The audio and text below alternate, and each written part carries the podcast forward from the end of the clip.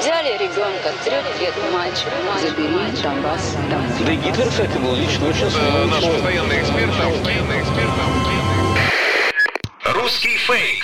Иди на Розвінчуємо російські фейки, які прагнуть зламати наш дух. З експертом детектора медіа Вадимом Міським на українському радіо. Вітаю! З вами Вадим Міський, і ми знову починаємо розбиратися у ворожій брехні, розбирати на атоми різноманітні фейки та вкиди і відправляти їх у слід за російським кораблем. Для чого ми це робимо? Щоб якомога менше українців потрапляли на вудочку пропагандистів, тому що очевидно війна відбувається не лише за території, а й за наші з вами уми. Тому знати фейки в обличчя це бути озброєними в інформаційній війні. Звісно, там, де є така можливість, ми на прикладах будемо розбирати характерні стандартні прийоми російської пропаганди і таким чином вчитися розрізняти маніпулювання, шахрайство, дезінформацію самостійно. 218 суден, які беруть участь в зерновій ініціативі, протягом вихідних залишалися заблокованими, тому що спільний координаційний центр у Стамбулі, до якого входять і росіяни, не надав українській стороні дозволи на безпечні проходження коридором. Про це повідомляють в міністерстві інфраструктури. Після суботніх вибухів на кораблях Чорноморського флоту в окупованому Криму росіяни їх одразу ж приписали українській армії і почали поширювати низку заготовлених повідомлень. Нібито Росія виходить із зернової угоди через оцю атаку проти кораблів Чорноморського флоту, залучених до гарантування безпеки суден, які доправляють українське зерно в межах так званої Чорноморської зернової ініціативи. Через це на 31 жовтня Росія ініціювала засідання Радбезу ООН. Нібито гуманітарний коридор для експорту зерна з України використовувався для прикриття атаки на рейд Севастополя, кажуть вони. Російські міноборони заявили, що ця атака це, начебто, теракт зі сторони Києва за участі спеціалістів Великої Британії. Цьому, однак, доказів жодних немає. Україна не взяла на себе відповідальності за цей напад. Сили оборони Півдня припускають, що причиною вибухів в окупованому Севастополі могли стати невдалі запуски російськими загарбниками ракет протиповітряної оборони. Пропагандисти запевняють, що з вини Києва європейці залишаться без зерна, тому що в Африку воно все одно не доставлялося, начебто. Як відомо, за два місяці 72% пшениці пішло до Африки, Азії та Туреччини. Такі звинувачення в теракті докладно розібрали в американському інституті вивчення війни. За словами їхніх аналітиків, якщо б Київ і віддав би наказ про цю атаку, то вона була б законною, пропорційною і навіть стриманою. В інституті вивчення війни нагадують, що напади на військові судна у воєнний час є законними актами війни, а ніякими не терористичними атаками, як це намагаються зобразити росіяни. Рішення України завдати удару по фрегату із калібром у цей час має сенс з огляду на посилення російської кампанії з ударів по енергетичній інфраструктурі, коментують в американському інституті вивчення війни. Але дуже цікаво, що уся попередня риторика росіян показує, що ця атака виявилася лише приводом для того, що вони давно мали намір зробити, можливо, створеним приводом самими росіянами. Насправді, задовго до цієї атаки Росія погрожувала, що вийде із зернової угоди, якщо не будуть виконані її вимоги. Як зазначив міністр закордонних справ України Дмитро Кулеба, Росія знайшла надуманий привід для виходу з угоди. Володимир Зеленський також прокоментував цю подію. З Росії прозвучала доволі передбачувана заява. Заява про те, що вони остаточно зривають експортну зернову ініціативу. Насправді це не сьогоднішнє їхнє рішення. Росія почала свідомо загострювати продовольчу кризу ще у вересні, тоді, коли заблокувала рух суден з нашим продовольством. Від вересня і по сьогодні у зерновому коридорі накопичувалось вже 176 суден, які не можуть пройти за своїм маршрутом. Деякі зерновози очікують вже понад три тижні. Це абсолютно свідома блокада Росії. Це абсолютно прозорий намір Росії повернути загрозу масштабного голоду для Африки, для Азії.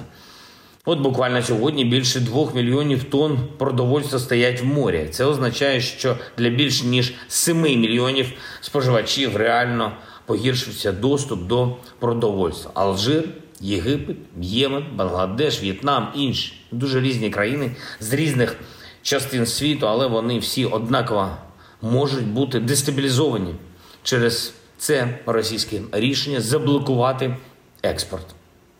Я підкреслюю, це рішення було ухвалено Росією очевидно у вересні. і Тільки про це можна свідчити ця черга і суден з продовольством у морі. Важливо також, що мінімум двічі протягом часу дій зернової ініціативи Росія завдавала ударів по нашим військово-морським силам, якраз по тим силам, які гарантують безпеку зерновому коридору. Зараз потрібна жорстка міжнародна реакція, як на рівні ООН, так і на інших рівнях, зокрема і на рівні Великої двадцятки. Як Росія може бути серед інших в G20, якщо вона свідомо працює на голод на кількох континентах, це нонсенс. Росії не місце в двадцятці. Всі партнери бачать цю штучну чергу із суден, бачать, що робила Росія для зриву зернової ініціативи, бачать, що навіть судна із зерном, які законтрактовані в рамках продовольчої програми ООН для найбідніших країн, не отримують гарантовані можливості проходу морським маршрутом. Росія робить все, щоб мільйони африканців, мільйони мешканців близького сходу, південної Азії опинились в умовах штучного голоду чи як мінімум жорсткої цінової кризи. Але чому це якась там купка осіб десь у Кремлі може це вирішувати? Чи буде їжі на столах у людей в Єгипті або в Бангладеш? Що це таке? Світ має силу, щоб захистити людей від цього. Україна була і може бути і надалі одним з гарантів глобальної продовольчої безпеки. Російський терор і шантаж мають програти. Людство має перемогти. Це були слова Володимира Зеленського. Нагадаю, що кілька тижнів тому, виступаючи в Самарканді, Путін відповідав на запитання, що відбулося на Кримському мосту, і сказав, що якщо ми знайдемо український слід, то призупинимо зернову угоду, якраз таки. І от в неділю Росія заявляє, точніше, Міноборони Росії, що вони мають докази атаки на Севастополь із цивільного судна в зерновому коридорі. Безпілотні апарати кажуть, вони запустили нібито з одеського узбережжя, і спочатку вони рухалися коридором, а згодом змінили маршрут у напрямку базування російських кораблів у Севастополі. Ці заяви прокоментував секретар РНБО Олексій Данілов в ефірі марафону Єдині новини. Послухаємо.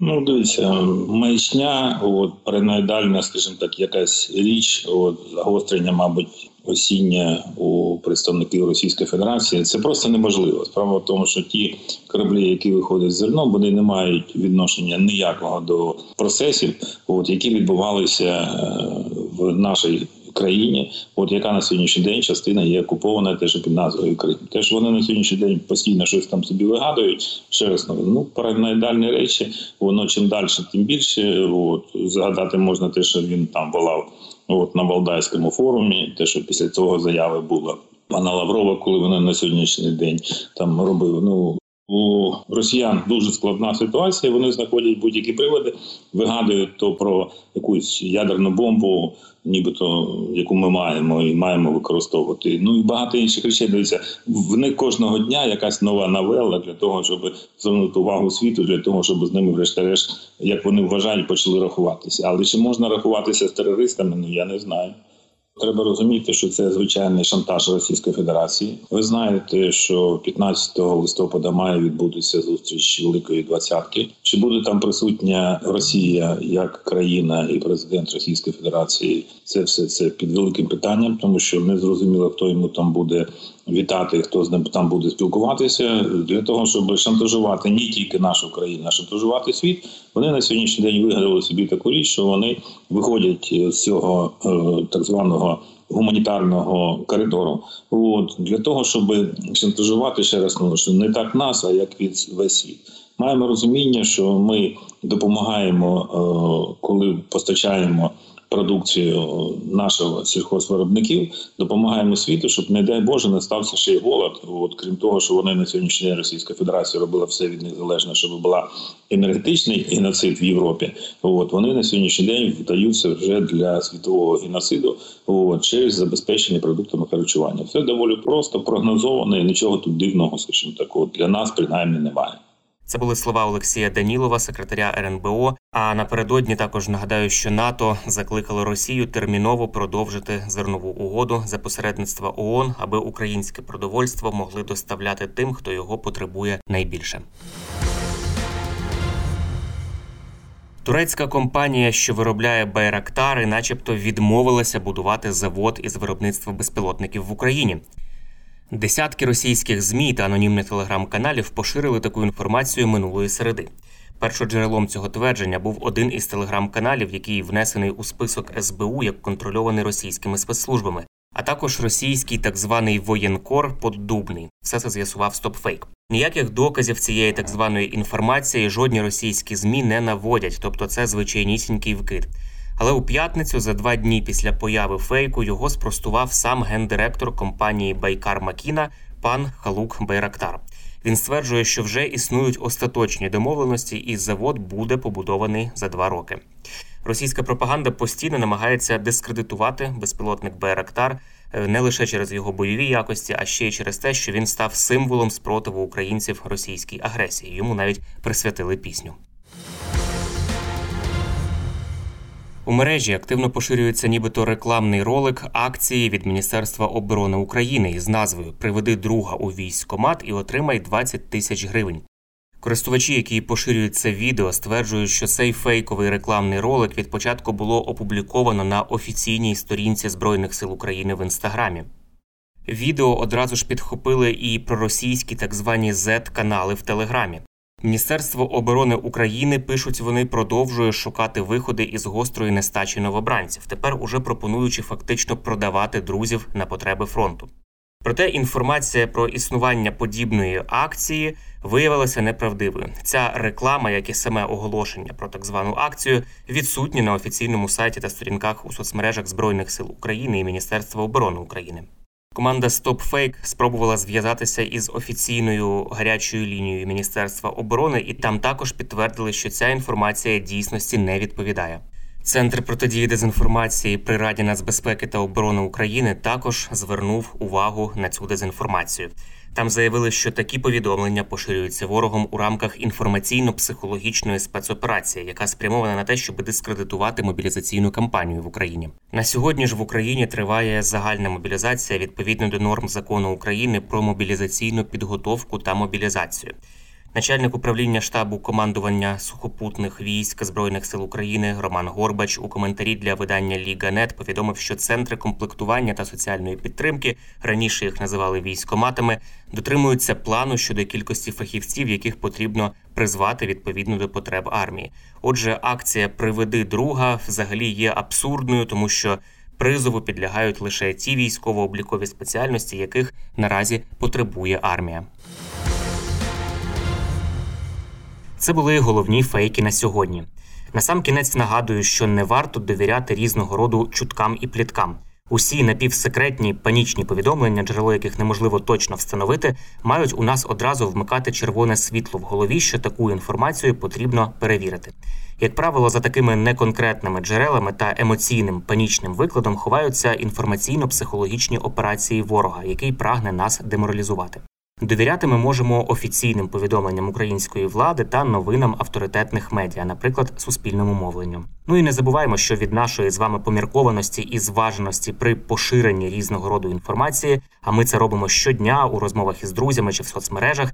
Зрештою залежить успіх всієї країни в інформаційній війні. З вами був Вадим Міський. До зустрічі. Русский фейк. Иди на...